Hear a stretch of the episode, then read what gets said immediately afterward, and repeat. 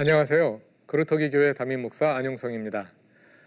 사도 바울의 전도 여행의 여정을 따라가며 사도행전의 이야기를 함께 읽어가고 있습니다. 오늘은 그 가운데 세 번째로 제 3차 전도 여행과 아, 그 후에 예루살렘으로 올라가는 바울의 이야기를 함께 살펴보도록 하겠습니다. 바울 이야기에 반복되는 주제와 패턴에 따라 제3차 전도 여행을 함께 살펴보겠습니다. 예, 그 가운데 특히 사도행전 전체의 주제로 설정한 성령의 이끄심과 십자가 제자도 아, 이 주제가 예, 사도 바울에게서 어떻게 나타나는지 예, 거기에 주목해 보도록 하겠습니다. 사도행전에는 이런 주제와 패턴들이 반복되죠. 먼저 유대인과 이방인에게 복음을 전파하게 될 것이다. 그리고 그 과정에서 많은 고난을 당하여야 하리라. 고난이 마치 바울의 사명인 것처럼 예, 언급되는 것을 보았는데요. 예, 이 주제가 제3차 전도 여행에도 그대로 나타납니다. 아, 또 사도행전에 나오는 제자들의 사역은 누가복음에 나오는 예수님의 사역의 패턴을 그대로 따라하죠. 그것은 하나님 나라의 복음을 말씀과 행동으로 선포하는 것입니다. 아, 그것을 우리가 앞부분에서는 주로 예루살렘 교회의 이야기를 통해서 어, 살펴보았습니다만 예, 바울의 이야기에서도 그 패턴을 계속해서 확인할 수 있습니다. 오늘은 또 그 점에 주목해서 한 가지를 살펴보도록 하겠고요. 사도 바울의 이 전도 여행은 어, 한번 방문해서 교회를 한 번 세우는 것으로 그치지 않고 다시 찾아가서 지속적으로 보살피는 것을 우리가 보아왔습니다. 예, 제3차 전도 여행에는 특히 그 주제가 강하게 나타납니다. 함께 살펴보도록 하겠습니다. 아, 제3차 전도 여행 전체를 지도와 함께 개괄해 보기로 하죠. 사도행전 18장 23절부터 3차 전도 여행 이야기가 기술됩니다. 예, 그 가운데 23절은 아, 바울이 안디옥을 떠나서 에베소까지 가는 과정이 단 한 절에 요약되어 있습니다. 갈라디아와 부르기아 땅을 다녀가며 제자들을 굳게 했다 하는 말씀이 기록되어 있습니다. 제자들을 굳게 했다는 이야기는 아, 갈라디아와 부르기아 땅에 교회가 세워졌다는 이야기겠죠. 우리가 2차 전도 여행 과정에서 아, 바울이 1차 전도 여행에서 세운 교회들을 돌아본 후에 아시아로 선교지를 옮기려 했는데 성령이 막으심으로 그때부터 굉장히 오랫동안 예, 길을 헤매면서 방황하는 과정이 있지 않았습니까? 그때 바울이 갈라디아와 부르기아 땅을 다녀갔다 이렇게 말했는데요. 그냥 다녀갔을 뿐만 아니라 그 과정에서 이 지역에 교회를 세운 것 같습니다. 그래서 제3차 전도 여행에서 에베소로 가는 과정에서 그 교회들을 다시 돌아보았다 하는 말, 말씀이 기록되어 있는 것입니다. 예, 그래서 에베소에 도착하고 나서 예, 에베소에서 이루어진 사역을 19장 전체를 할애해서 보고하고요. 다시 에베소 사역을 마치고 돌아오는 과정에서 아, 제2차 전도 여행에서 세웠던 마케도니아의 교회들 또 아가야 지역의 교회들을 예, 살펴보게 됩니다. 그리고 나서부터 과정은 이제 예루살렘으로 돌아오는 과정입니다. 이 과정을 가리켜서 보통 바울의 제3차 전도 여행이라고 부릅니다만 과연 전도 여행이라는 표현이 맞는 것이냐 하는 그런 질문들이 이제 사도행전 연구자들에 의해서 제기됩니다.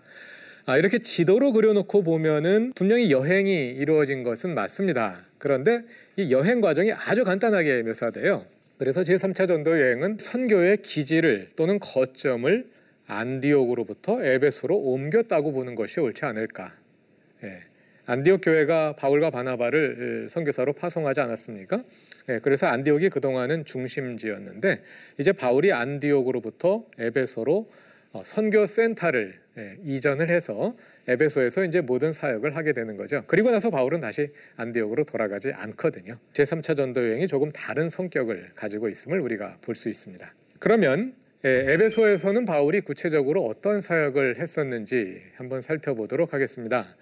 아, 바울 서신에 있는 내용들을 참조하면서 함께 살펴보려고 합니다. 바울은 주로 에베소에 머물면서 그곳에 새로운 교회들도 물론 세웠겠지만 예, 그 이전에 세운 교회들을 관리하는 데 많은 예, 힘을 들이는 것을 우리가 바울 서신을 통해서 볼 수가 있습니다.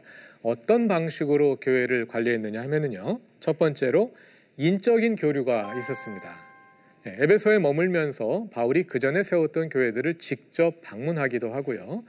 또는 디모데와 같은 다른 동역자들을 보내기도 하고요.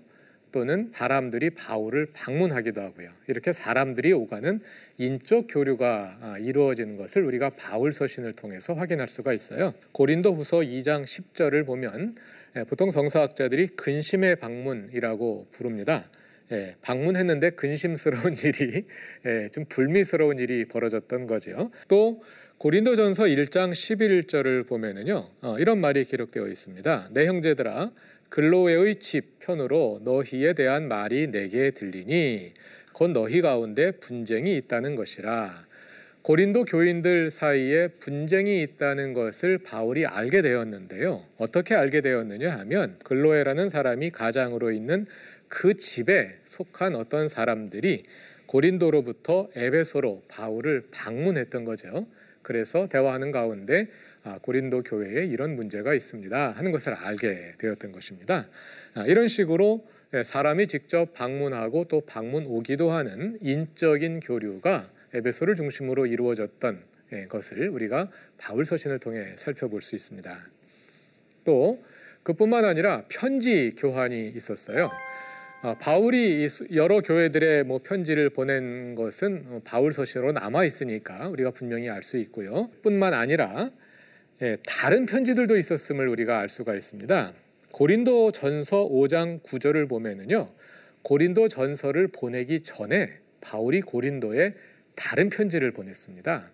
네, 성사학자들은 그 편지를 가리켜서 고린도 전전서라고 부릅니다. 아, 그리고 또 고린도 후서 2장 4절을 보면 예, 보통 우리가 눈물의 편지라고 불리우는 그런 편지를 또 보낸 것을 알 수가 있고요.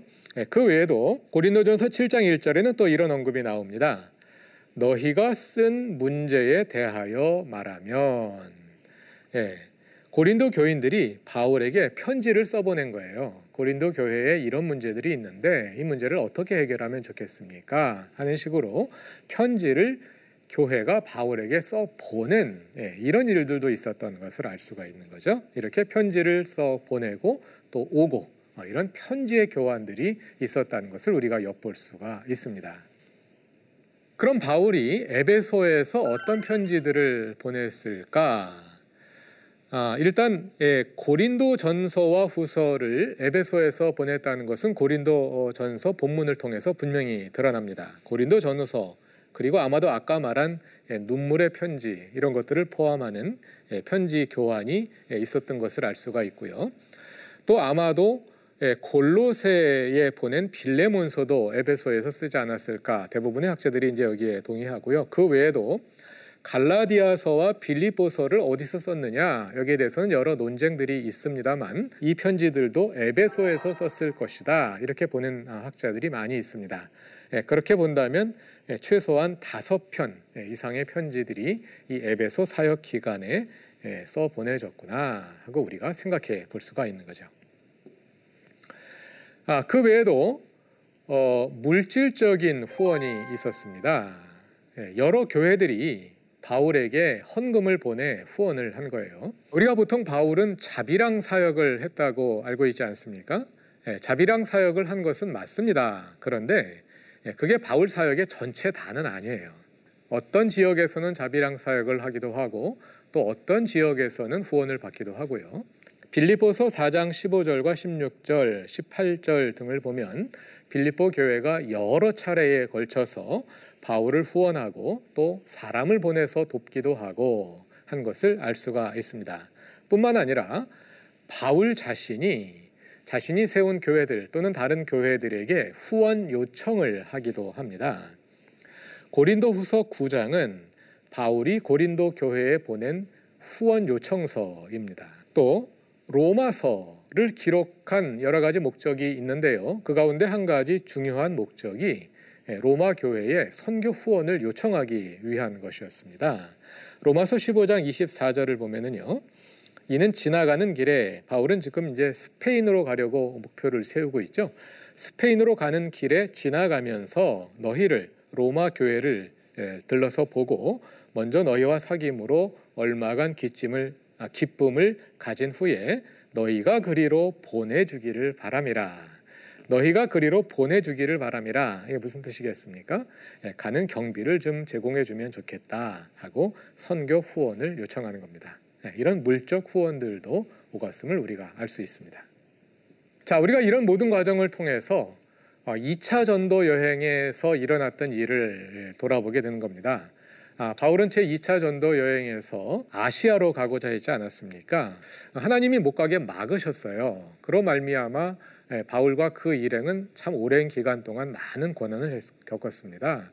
예, 왜 그랬을까? 왜 하나님께서 복음을 전하시는 선한 일꾼들에게 이런 고난을 주시는가 하는 질문을 가질 수가 있겠는데요. 아, 하나님은 그거보다 더 큰 계획을 가지고 계셨던 거죠. 2차 아, 전도 여행 중에 예, 에베소는 바울에게는 그저 다른 전도지와 같은 많은 전도지 가운데 하나에 불과했습니다. 예, 그러나 하나님의 계획 가운데 에베소는 단지 하나의 전도지가 아니라 하나님께서 바울을 통해 세우신 그 수많은 교회들을 관리하는 하나의 거점, 예, 선교의 중심이었던 것입니다. 조금 이따 확인하겠습니다만 바울은 에베소에 2년 3개월 예, 바울 전도 여행 가운데 가장 오랜 기간을 머문 건데요. 2년 3개월간 머물면서 교회들을 관리한 것을 우리가 확인해 볼 수 있겠습니다. 자, 그러면 지금까지는 바울 서신을 통해서 확인해 봤고요. 사도행전은 에베소 사역을 어떻게 보고하고 있는지 사도행전의 내용을 살펴보도록 하겠습니다. 사도행전 18장 24절부터 27절에는 이런 내용이 기록되어 있습니다. 알렉산드리아에서 난 아벌로라 하는 유대인이 에베소에 이르니 이 사람은 언변이 좋고 성경에 능통한 자라. 그가 일찍이 주의 도를 배워 열심으로 예수에 관한 것을 자세히 말하여 가르치나 요한의 세례만 알 따름이라. 그가 회당에서 담대히 말하기 시작하거늘 브리스길라와 아골라가 듣고 데려다가 하나님의 도를 더 정확하게 풀어 이르더라.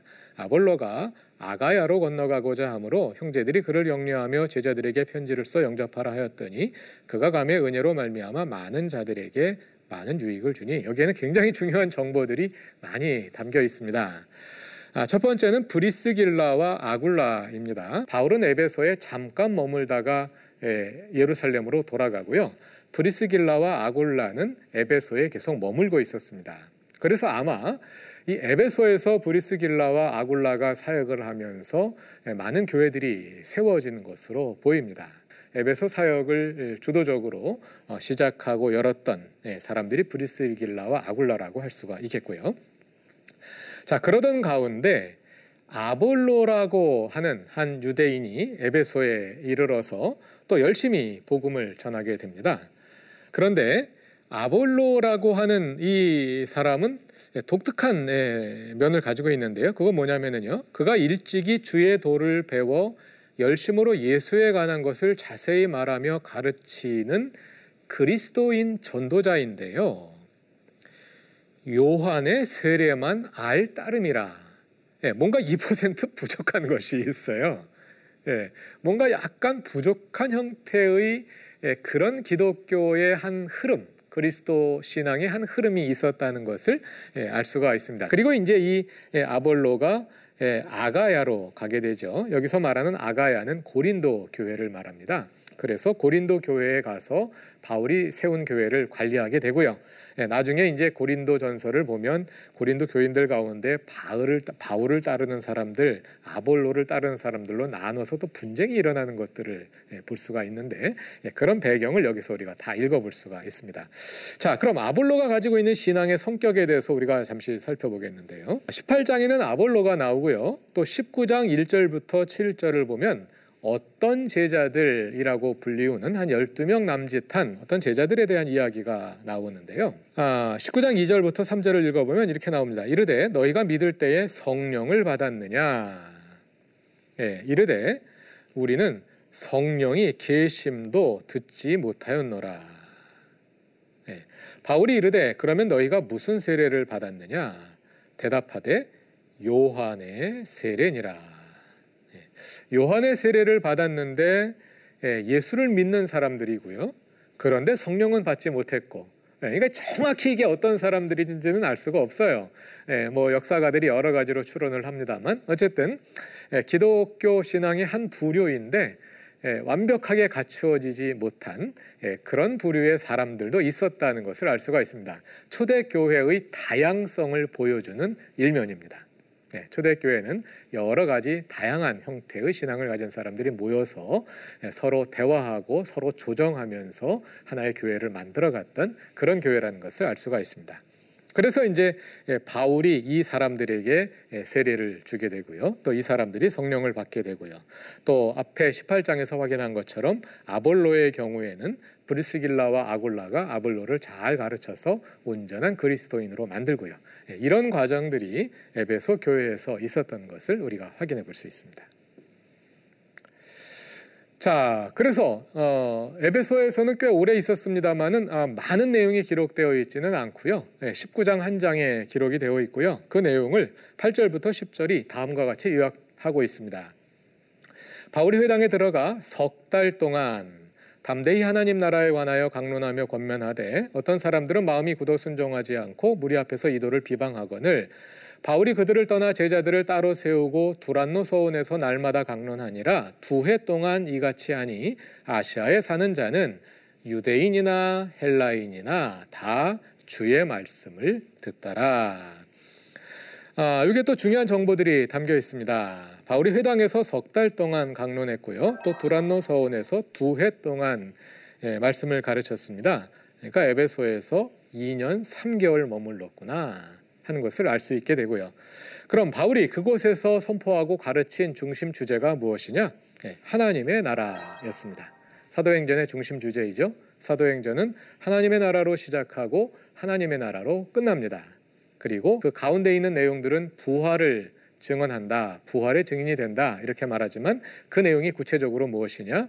예수의 십자가와 부활과 주 되심을 포함하는 하나님 나라의 복음이다. 하는 말씀을 드렸죠. 예, 그것이 에베소에서도 역시 예, 사도 바울의 선포의 핵심적인 내용이었습니다. 아, 그리고 또 예루살렘 이야기에 나타났던 또 사도 바울의 이야기에 계속 나타났던 패턴이 반복됩니다. 예, 수님은 복음서에서 하나님의 나라를 말씀과 행동으로 선포하시죠. 예 루살렘의 사도들도 그리했었죠. 사도 바울도 마찬가지입니다. 복음을 말씀으로 선포할 뿐만 아니라 행동으로 보여줍니다. 예, 특히 사도행전 19장 11절부터 12절을 보면 사도 바울에게는 매우 어, 큰 능력이 나타났다는 것을 알 수가 있는데요. 하나님이 바울의 손으로 놀라운 능력을 행하게 하시니 심지어 사람들이 바울의 몸에서 손수건이나 앞치마를 가져다가 병든 사람에게 얹으면 그 병이 떠나고 악귀도 나가더라. 예, 이런 모습을 볼 수가 있습니다. 그리고 또 마찬가지로 다른 지역에서 있었던 것과 같은 예, 고난들이 또 에베소에서도 바울에게 닥치게 됩니다. 특히 예, 이방인의 위험이라고 부를 수 있는 예, 그런 고난이 에베소에서도 있었는데요. 아데미 여신을 제작해서 수입을 올리는 데메드리오라는 사람이 있었습니다. 사도 바울이 우상은 신이 아니라고 가르치거든요. 예, 가만히 보니까 예, 자기들의 사업의 근거가 흔들리게 되는 이제 위험한 상황이 예, 벌어진다고 이제 판단을 한 거예요. 데메드리오라는 사람이 자신들의 동업자들을 불러 모아서 시위를 벌입니다. 그래서 마치 예, 사도 바울이 매우 불온한 사상을 전파하는 사람인 것처럼 그래서 사도 바울이 예, 고난을 당하는 그런 내용이 이제 예, 에베소 사역 가운데 예, 기록되어 있는 것을 볼 수가 있습니다. 예, 빌립보에서와 비슷한 일이 일어난 거죠. 예, 빌립보에서도 예, 귀신 들린 여종이 예, 점을 쳐서 예, 주인의 수입원이 되었는데 귀신을 쫓아내므로 수입이 없어지니까 예, 그로 인해서 이제 소란을 일으키는 모습을 볼 수가 있죠. Thank you.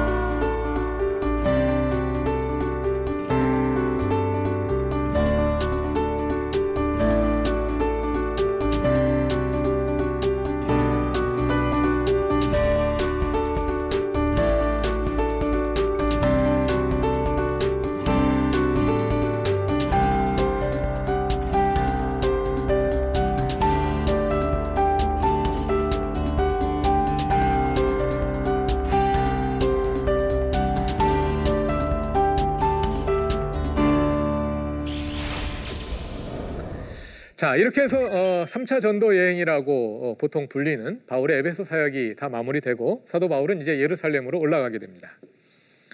아, 올라가는 과정이 사도행전 20장 1절부터 3절에 예, 간략하게 요약이 되어 있습니다. 바울이 에베소에서 일어났던 소요가 그친 다음에 제자들을 불러 권한 후에 작별하고 떠나 마게도냐로 가니라. 그 지방으로 다녀가며 여러 말로 제자들에게 권하고 헬라에 이르러 거기 석 달 동안 있다가 배 타고 수리아로 가고자 할 그때에 유대인들이 자기를 해하려고 공모함으로 마게도냐를 거쳐 돌아가기로 작정하니 예, 에베소를 떠나서 마케도냐를 지나서 아가야 지역 헬라라는 말은 고린도를 가리킵니다. 고린도에 가서 석 달 동안 예, 고린도에 석 달 동안 머물게 되고요. 예, 이 기간에 로마서를 예, 써서 로마로 보내게 됩니다. 그리고 원래 바울의 계획은 고린도에서 배를 타고 예루살렘으로 가는 거였어요.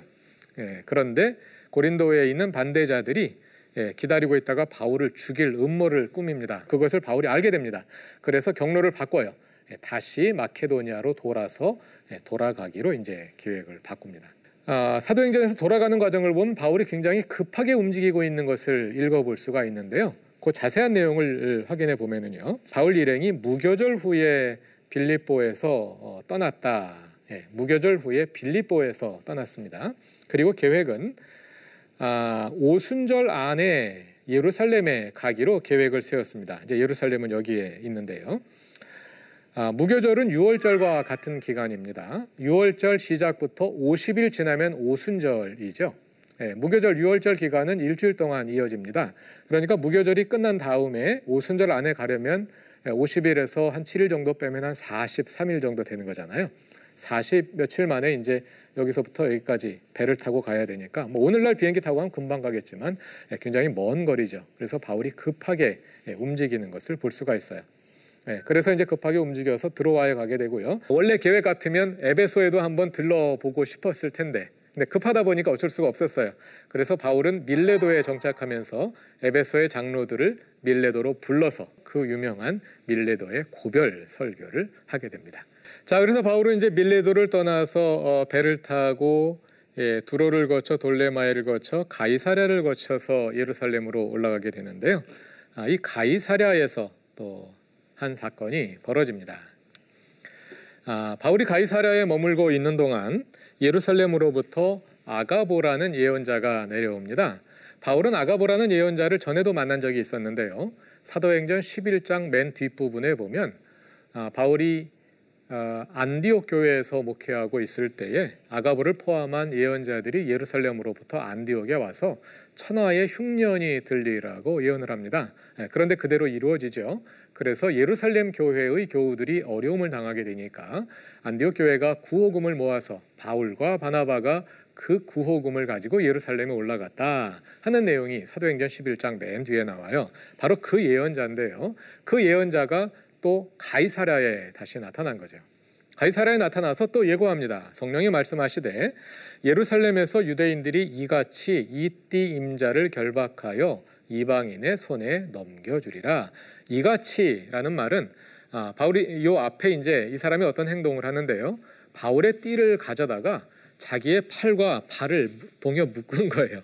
네, 이렇게 묶은 다음에 이같이 이띠 임자를 결박하여 이방인의 손에 넘겨주리라 이렇게 예고합니다. 예. 그 예고를 들은 사람들이 어떻겠어요? 예, 전부 다 아, 바울 사도 안 되겠습니다. 예, 올라가면 큰일이 있다 그러는데 올라가지 마십시오 하고 만류하겠죠. 예, 그랬더니 바울이 응답합니다. 바울이 대답하되 여러분이 어찌하여 울어 내 마음을 상하게 하느냐? 나는 주 예수의 이름을 위하여 결박당할 뿐 아니라 예루살렘에서 죽을 것도 각오하였노라. 이렇게 대답하지요. 예, 이렇게 바울의 예, 결의가 확고한 것을 알게 된그 예, 일행은 예, 주의 뜻대로 이루어지이다 하고 말하면서 예, 바울을 만리하기를 그쳤다. 하는 내용이 사도행전 21장 11절부터 14절에 기록되어 있습니다. 아, 사실 바울은요 아가보가 이렇게 예고하기 전에 이미 예루살렘에서 어떤 일이 있을지를 알고 있었습니다. 그리고 바울이 예루살렘에 올라가는 것은 자기 계획에 따라 올라가는 것이 아니라 예, 온전히 성령의 이끌림에 이끄심에 따라서 올라가고 있는 것입니다. 사도행전 19장 21절 에베소 사역의 마지막 부분인데요. 예, 거기에 이런 내용이 기록되어 있습니다. 바울이 마게도냐와 아가야를 거쳐 예루살렘에 가기로 작정하여 이르되 내가 거기 갔다가 후에 로마도 보아야 하리라. 그래서 이 내용을 개혁 개정판대로 읽으면 예, 바울이 예루살렘을 거쳐서 로마에 가기로 스스로 작정했구나, 스스로 결심했구나 이렇게 읽을 수 있는 대목인데요. 여기에 번역되지 않은 어구가 하나가 있어요.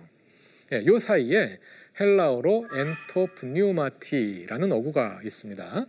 예, 영어로 직역하자면 in the spirit, 예, in the spirit, 성령 안에서 성령에 이끌려 성령에 감동되어 이런 뜻입니다.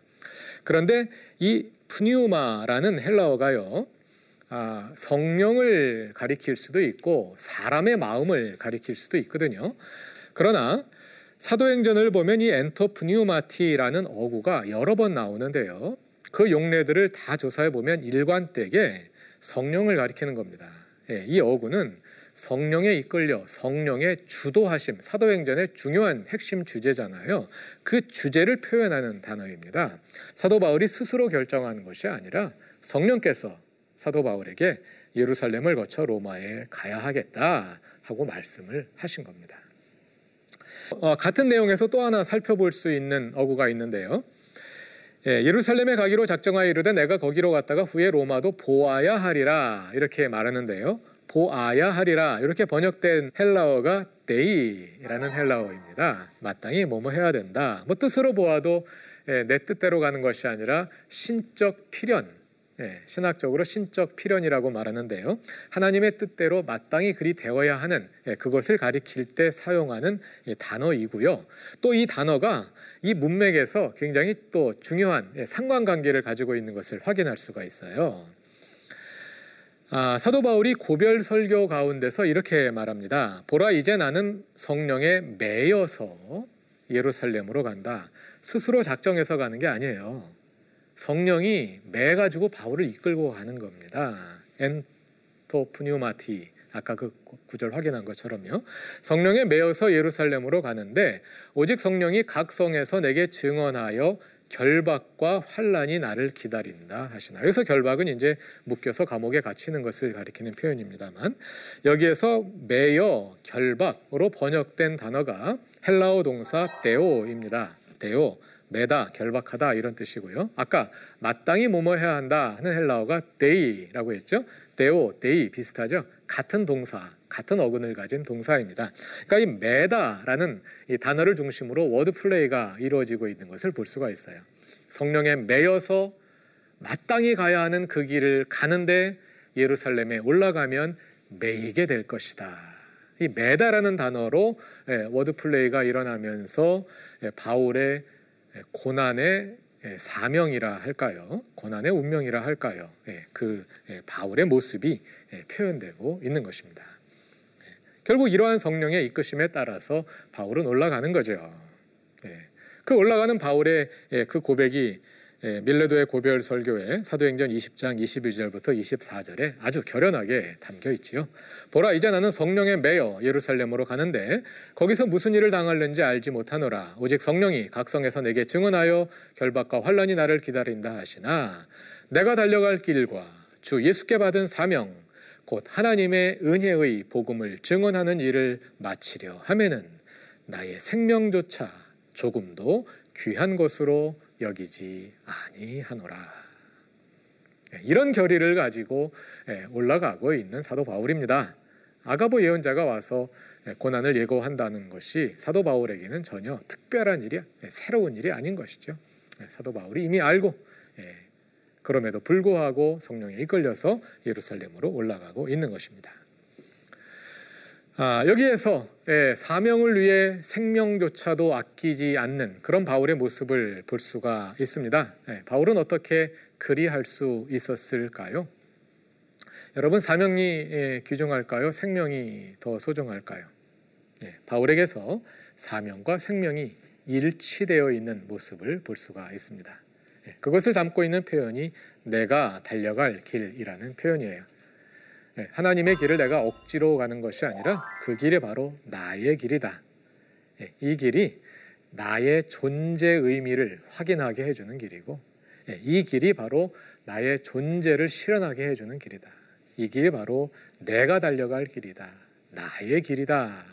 그 사명이 나의 존재의 실현이 될 때, 예, 여러분 나의 사명이 뭐라고 생각하십니까? 하나님께서 예를 들어서 나, 나로 하여금 음악가가 되려는 사명을 나에게 주셨다. 그럼 하나님께서 나를 어떻게 만드셨겠어요? 예, 음악성이 뛰어나게 만드시지 않았겠습니까? 예, 그렇다면 나에게 음악성이 뛰어나다는 건 뭐예요? 하나님께서 음악을 통해서 예, 하나님의 영광을 드러내시려는 사명을 나에게 주신 것이다. 우리가 이렇게 생각할 수 있는 거죠. 예, 사명이 딴 데 있는 것이 아니라 예, 우리의 존재 가운데 있는 겁니다. 우리의 생명 가운데 사명이 있는 겁니다. 생명인과 사명이 완전히 일치할 때 내가 이 일을 위해 고난을 당할지라도 그 일을 기쁨으로 할 수 있게 되는 거죠. 그것이 바로 어, 오늘 강의를 통한 적용점이 되겠습니다. 나의 삶의 의미는 무엇이며 하나님께서 나에게 주신 사명은 무엇일까? 예, 나의 생명과 예, 나의 사명을 한번 깊이 하나님께서 나를 예, 창조하신 그 뜻이 무엇일지 또 하나님께서 나를 통해 이루시고자 하시는 그 사명이 무엇인지 한번 깊이 고민해 보는 또 그런 시간이 되었으면 좋겠습니다. 다음 시간은 벌써 어, 사도행전 강의의 마지막 시간이 되겠습니다. 예, 다음 시간은 이제 사도 바울이 예루살렘에 올라가서 어, 붙잡히고 또 가이사랴 감옥에 2년 예, 동안 수감되었다가 예, 로마로 가게 되는 그 과정을 우리가 함께 살펴보도록 하겠습니다. 오늘 강의 잘 들어주셔서 감사합니다.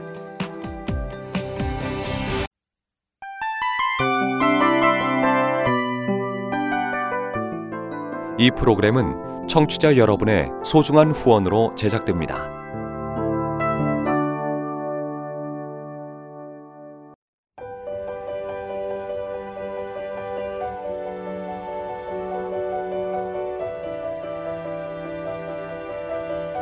세상에는 수많은 교회들이 있지만 더 깊이 있는 말씀 강해를 찾기 위해 크기로만 교회를 선정하지 않습니다. 보다 좋은 영적 콘텐츠를 더 많이 나누기 위해 방송비를 받지 않습니다. 1년 365일 복음만 전하고 싶어서 우리는 광고를 하지 않습니다. 온누리의 복음을 땅끝까지 CGN TV와 함께 땅끝 성교사가 되주세요